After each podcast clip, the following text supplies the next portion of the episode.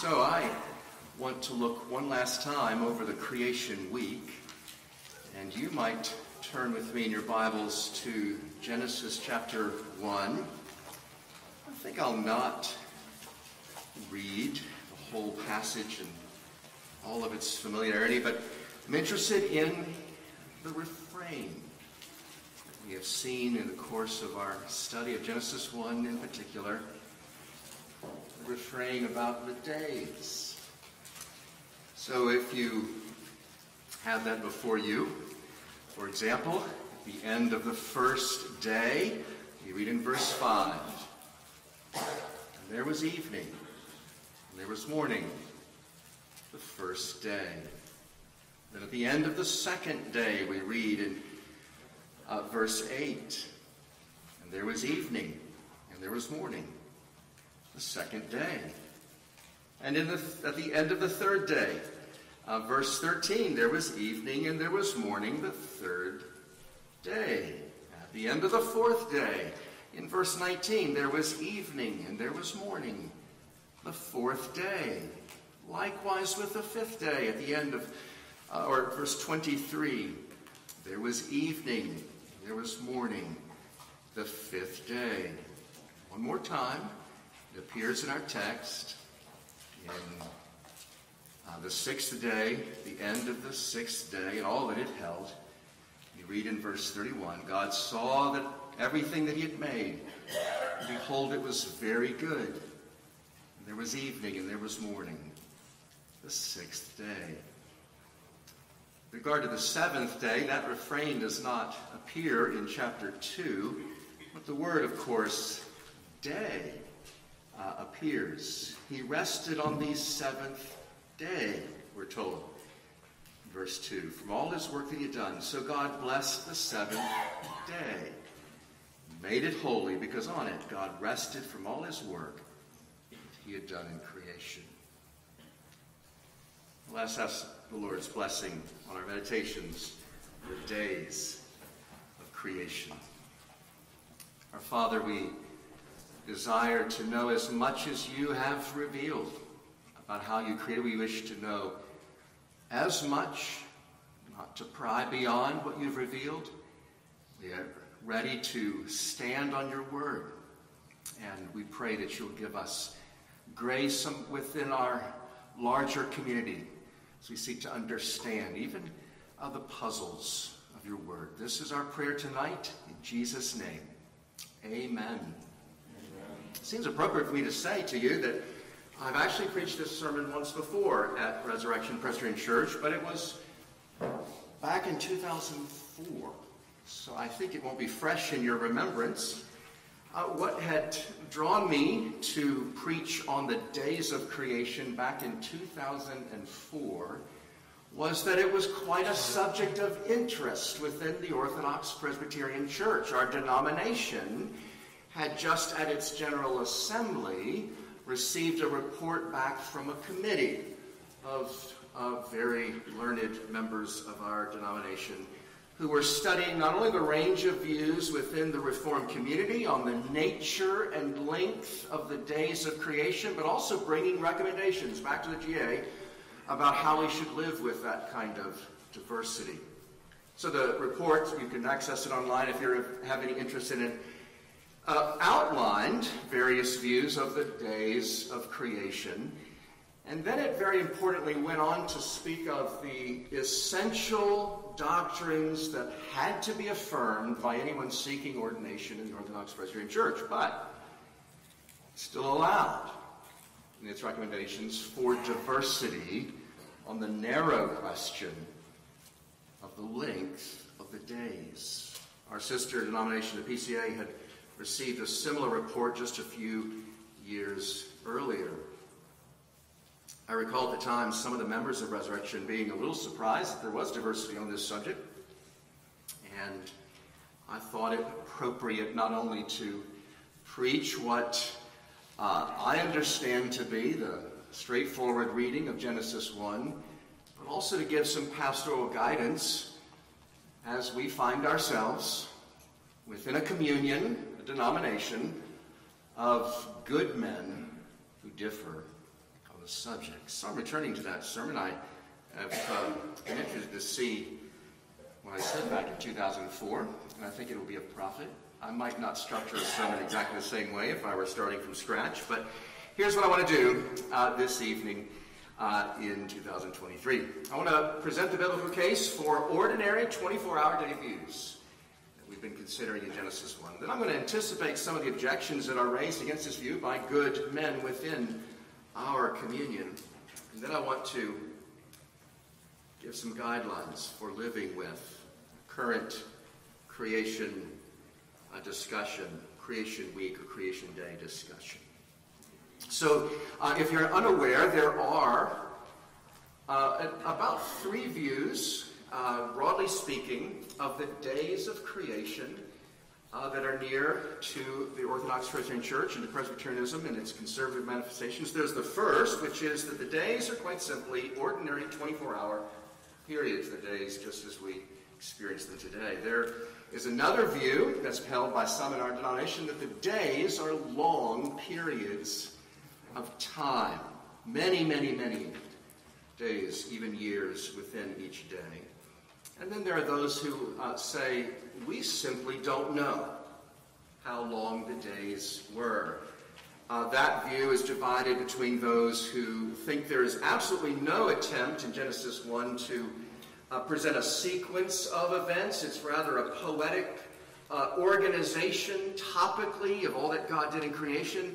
And there are others who actually see a sequence in that, but just submit that the text isn't trying to tell us how long each day actually was.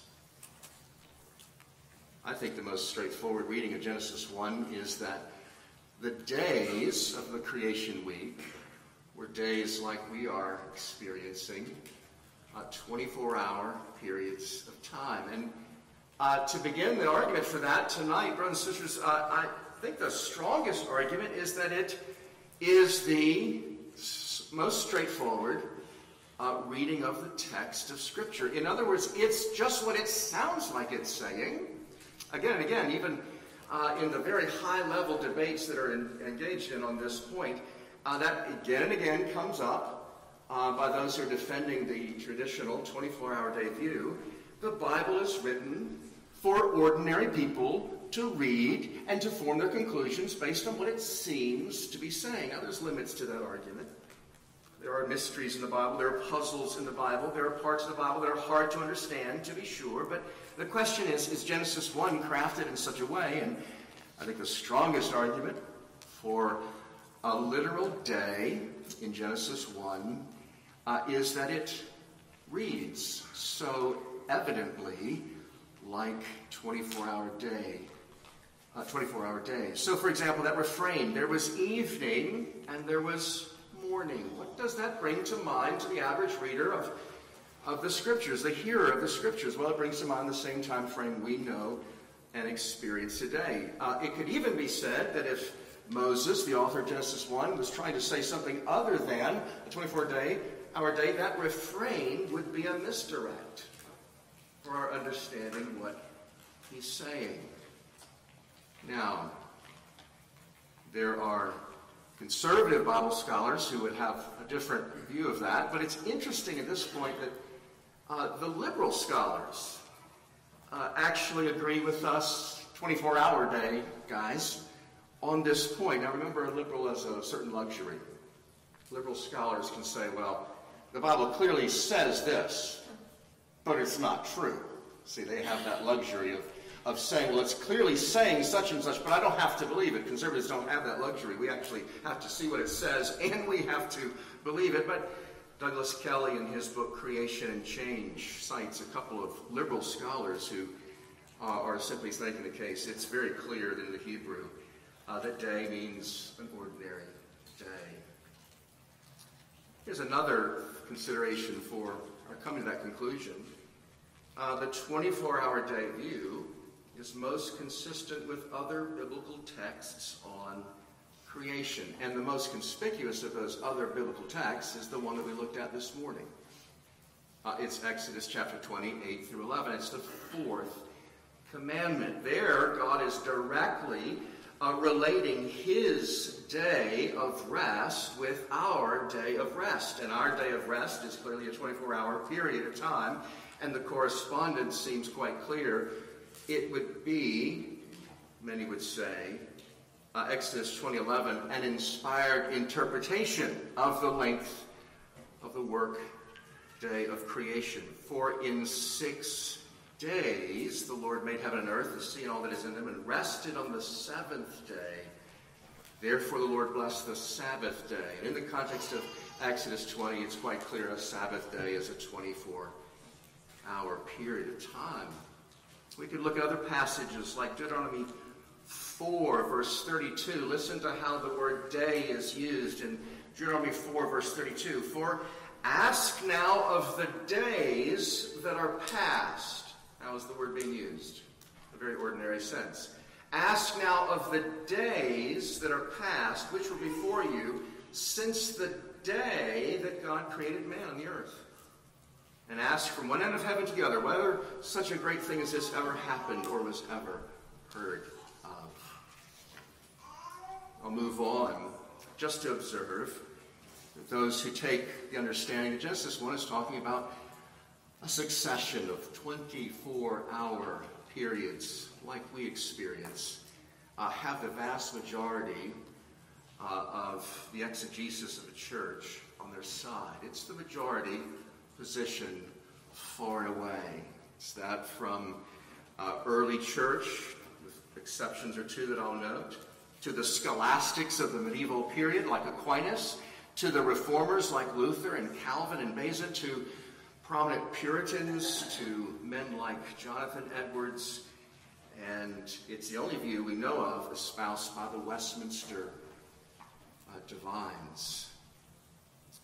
So there are good reasons for seeing the text just in its most straightforward sense. So why would anyone, why would even, and this is particularly my interest tonight, why would our brothers, why would good and godly men come to any other conclusion. I'll point out some of the observations they make, and I'll try to try to give something of an answer to them.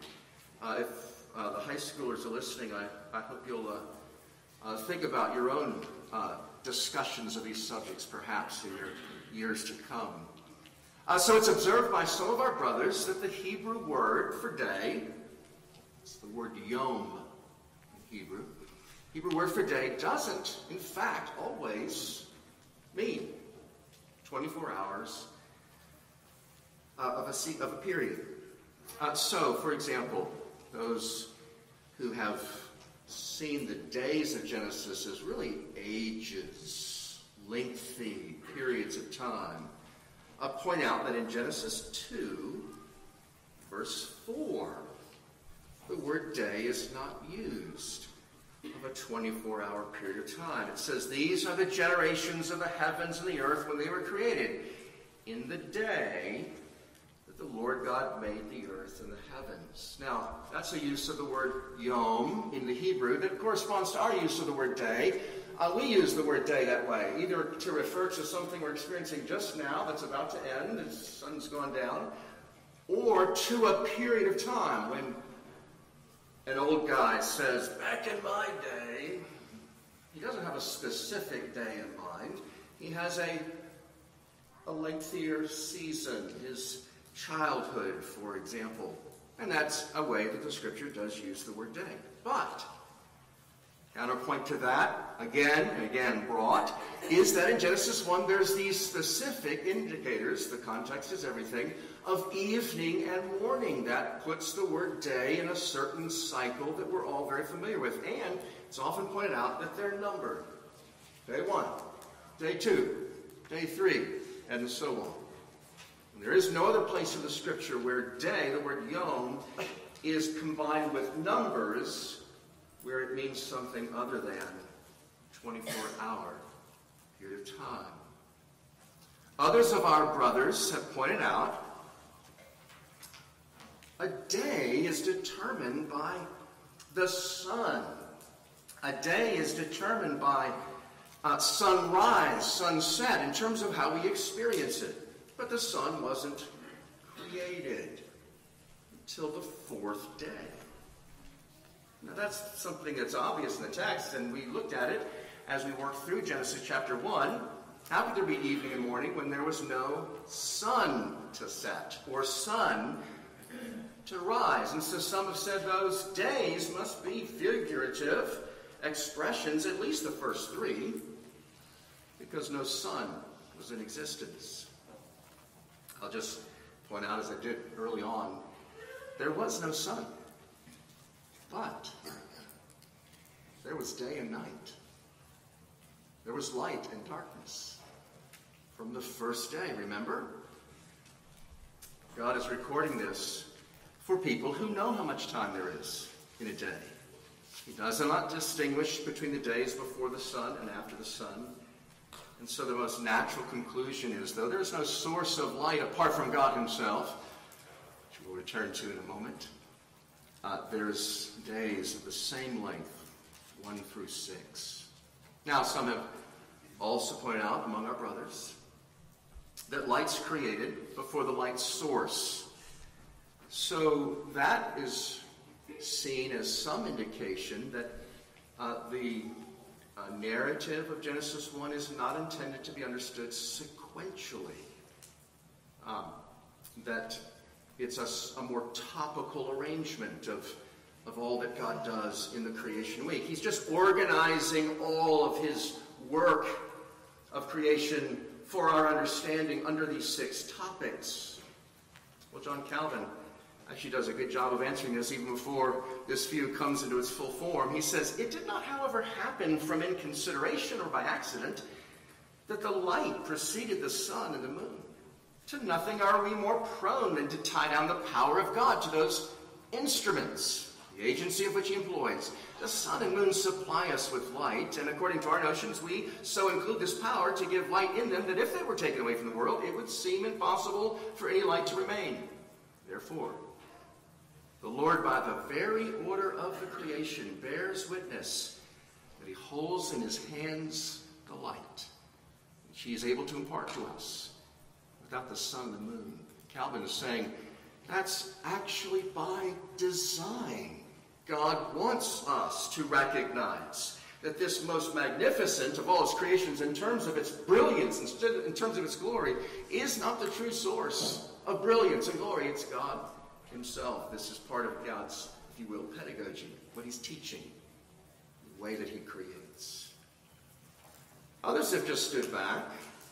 Again, I've heard this from some of my colleagues who said, well, if it's a literal 24 hour day, that sixth day is just impossibly busy. So God creates living creatures of the land. He makes man. He brings the animals to man for naming. He causes Adam to go to sleep. He creates a woman. He gets them married off. That part. And he makes a garden for them to live in. And Some have said that's just not likely to happen all in one day. Well, you can already guess perhaps what the rejoinder to that is. If this creation week is an entirely and thoroughly supernatural week, well, a day is actually a lot more time than God needed. A 24 hour day is a lot more time than God needed. And there are things that we need not assume. We do not assume that Adam named all the animals all in one day, nor do we need to assume that the fall of Adam happens on that day. These are all observations made as good men seek to grapple with the text and ask questions about the traditional view of the days in light of the text. There's one other factor that is used to question the 24 hour day view, and that is those who believe that the findings of science seem to prove the great antiquity of the earth. Now, this is raised not just by those who are committed, thoroughgoing evolutionists uh, who would say that Adam is a figment, a mythical man, uh, and so on. These who've departed from a high view of Scripture entirely. This also weighs with those who retain a thoroughly supernatural view of creation. They believe that God creates by His Word. They believe that He creates animals after their kind. They believe that God creates a literal Adam from dust and Eve from his rib. They're not theistic evolutionists, but they're impressed with the seeming appearance of great age in the earth, at least as the scientific community offers that assessment. And they're wondering if the Genesis account allows for God actually doing all these supernatural things over a great period of time. I'll just note to you that six day, six ordinary day creation, strictly speaking, doesn't settle the age of the earth. Speaking of the amount of time that it takes to create, it doesn't settle the precise age of the earth. But it's often pointed out, rightly so, that as we evaluate an appearance of age in the earth through the measurements that are available to us in the scientific world, we need to bear in mind that God chose to create at least Adam and Eve with what, from our perspective, would be the appearance of age. So, Adam, as I noted this morning, was not created as a baby. He was created as a full grown and mature man. Likewise, Eve. If you were to meet Adam, you'd say, well, I think he's, I don't know, 18, 20, 20. I don't, I don't, I'm guessing. You'd guess that he was of a certain age, but in fact he wasn't. He was only brought into existence yesterday. The most significant way to respond, though, uh, to this concern about what science suggests about the great antiquity of the earth is really to grasp the nettle of how special revelation is to be understood in relation to general revelation. I want to quote now from uh, the representation of the 24 hour view of the days of creation from what was actually the PCA's study committee.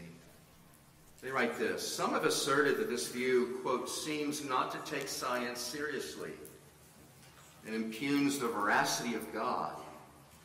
Because, on the one hand, it dismisses central conclusions of the current scientific consensus on cosmogony.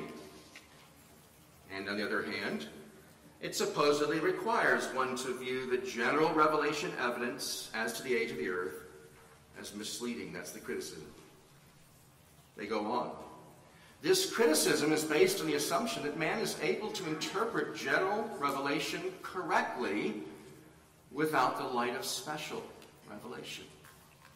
That assumption reverses the proper principle of biblical interpretation, which is that special revelation must govern our understanding of general revelation. You see what they're doing? General revelation is what God reveals in nature. Special revelation is what he reveals in his word. They go on to say, those of us who hold the calendar day view, or the ordinary 24-hour day view, make no apology for arriving, after careful consideration of the facts, at conclusions that differ from this so-called scientific consensus. It's not the veracity of God which is impugned, but the evolutionary presuppositions of the majority of the scientific community whose assumptions are regularly passed off as facts. Furthermore, it seems disingenuous to fault the calendar day view for differing with current scientific dogma. But creationists of all stripes doing something important here. All of us in Orthodox Christianity claim to reject the most dominant aspect of that dogma, namely evolutionary origins of the species. They're saying if we are Bible believers, fundamentally we are at odds with the scientific consensus in our day. Well, brothers and sisters,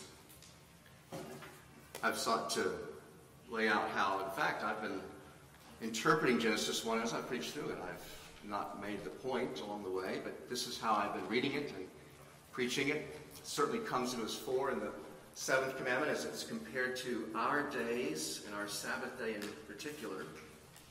I'm very interested in providing some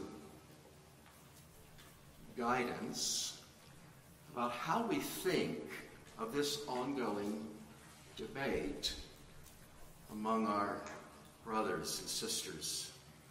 It is not just out there in other denominations, less conservative than ours.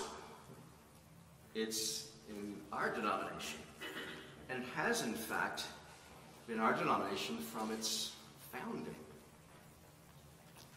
First thing I want to say is recognize when you're hearing legitimate exegetical discussion and debate. So I went through uh, a list of uh, objections against the position that I'm advancing here, and I hope you can see that they're actually trying to understand the text. They're actually making what we consider to be exegetical arguments. No, look at this in the text. No, actually look at this. Think of the text in light of this. These are important things to do, and they've made observations, those who differ, the 24 hour day view, that are taken from the text. And what I want to appeal to us is for a measure of charity as we recognize true brothers who are, in fact, trying to understand the text. Remember early in this century, is that how you say it? Yeah. In, two, in the early 2000s, uh, a great deal of heat on this subject. And I remember the temptation, and it was a tendency that played out in some of the debates, to question anyone's fundamental commitments to the Bible as God's Word if they didn't conclude that each day was 24 hour period of time.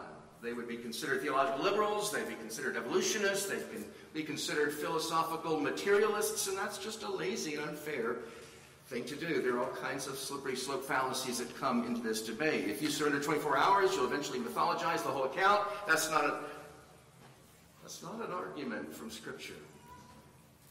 It's actually a logical fallacy. So some have tended to see any departure from the view I'm seeking to persuade you of as a wholesale accommodation to secular culture. And can you see that if that does become your conviction, it could be very hard to coexist, pardon the term, with other ministers and elders in the same denomination.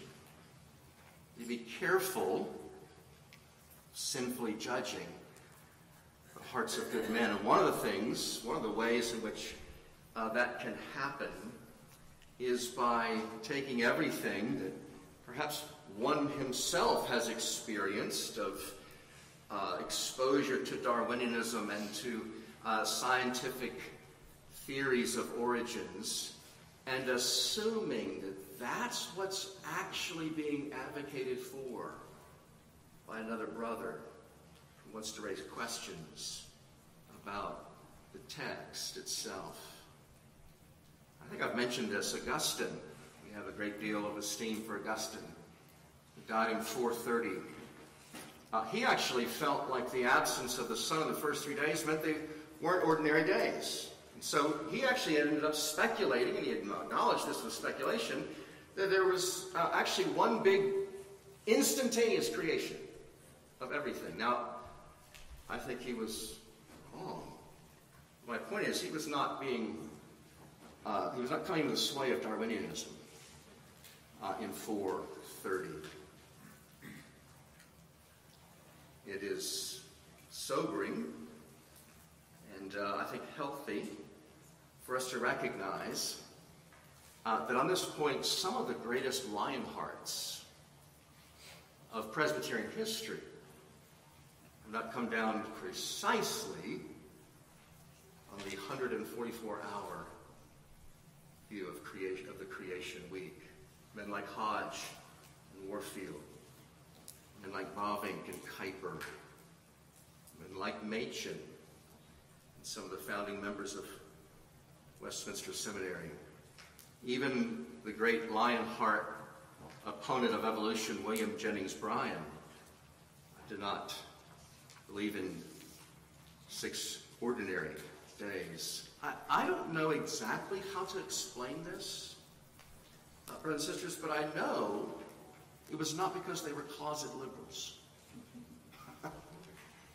uh, these are the these are the men who defended the church against liberalism. They affirmed the reality of Adam from the soil, Eve from a rib. They believed in a talking snake. From the story of the flood, Jonah and the whale, a virgin conceiving. All the kinds of things that liberals would sit around and crack jokes about, Bible believing Christians. I think that they became concerned that they were in another moment like the Copernican moment. I think they were concerned at the time uh, that just as the church had mistakenly read the Bible to see uh, the earth as central in the solar system and the sun as what moved, and then had to recheck their interpretations of the Bible in light of what became patently obvious from observational science, they assumed might be in such a setting again. I think they were mistaken about that. But I think understand how they thought. Here's the really the bottom line, and I'm so thankful for our own denomination's clarity on this. If the length, the precise nature of the days of Genesis 1 is something that good men can differ on in the OPC, what are the things that they cannot differ on? That was something very helpful coming back in 2004. What are those bigger issues that are litmus tests for those who would be ordained in our fellowship and given liberty to teach? Creation is by direct and supernatural activity of God, not by mere natural means. The whole story of the garden is a factual account of real events that took place, not some kind of mere myth. Man is distinct and a separate creation of God. He did not evolve from lower life forms. Sin entered this world by means of the actions of a man and a woman and a demon presenting himself in the form of a serpent. And not least of all, there in that garden, in the wake of that sin, the plan of redemption was first announced to our first parents. I will put enmity between you and the woman, between your offspring and her offspring. He shall bruise your head, and you shall bruise his heel. Perhaps this came back to my mind because of a recent Presbytery meeting we had. A minister seeking ordination with a non literal view of the days of creation. But he was asked those questions, and his answers to those questions proved satisfactory. I'll respectfully disagree with him on the length of the day while maintaining fellowship with him because he has got fundamental issue. I talked about it last week as the North Star in all of our navigating these questions the utterly, thoroughly supernatural acts of God in creation. Creation is the result of God's miracle working, as we would speak of it today. And honestly, I'll just say, once that thoroughly supernatural element to the biblical account is wholly embraced and all the weirdness, as it would be seen by the outside world, those anti scientific convictions, I don't know what's gained, honestly, in not seeing the days simple 24 hour periods of time. Back in 2004, I cited Doug Wilson for the way he once put it. He was asked if he really believed the absurd account of Noah and the ark. All those animals in a boat, just living there. His response was, Yes, I do. Right down to the giraffe sticking his head out the window. and here's his point You're not going to shame me for believing the Bible. Don't even try. Okay, maybe the Bible doesn't actually say the giraffe stuck his head out of the ark as the children's book depicted, but if the Bible said that the giraffe stuck his head out the window of the ark, I believe it. Indeed. Why? Brothers and sisters, our worshipful response to God's creative acts is ultimately the issue. I will close by once again citing that creation psalm so clearly attributes to God miraculous power, miraculous feats. He set the earth on its foundations so that it should never be moved. You covered it with the deep as with a garment. The waters stood above the mountains. At your rebuke, they fled. At the sound of your thunder, it took to flight. The mountains rose, the valleys sank down to the place you appointed for them. Amen. Amen. Let's go to the Lord in prayer.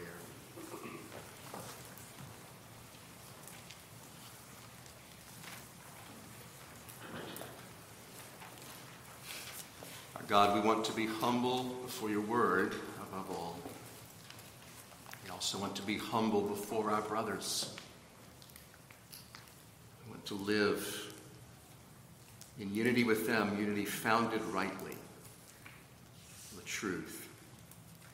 We pray that you'd continue to lead your church as it stands in so many ways against the wisdom of this world, as it affirms what seems to be absurd to this world, and as it denies what has come to be perceived as patently obvious. Our Father, we pray that you'd continue to nourish in us our faith in the utterly supernatural origins and indeed the redemption that has now again been accomplished for us, both creation and recreation, all by that miracle working hand of yours. We're going to turn now, O Lord Jesus, to the great mystery of your death, our life, your sacrifice being our salvation. This amazing, wonderful, and supernatural union between us and you. Father, we thank you that you have not limited yourself to what we consider natural means. Our making and in our remaking. Lord, continue to give us as we study your word a faith that leads to doxology, our praise, the great wonder working God. We pray this in Jesus' name. Amen.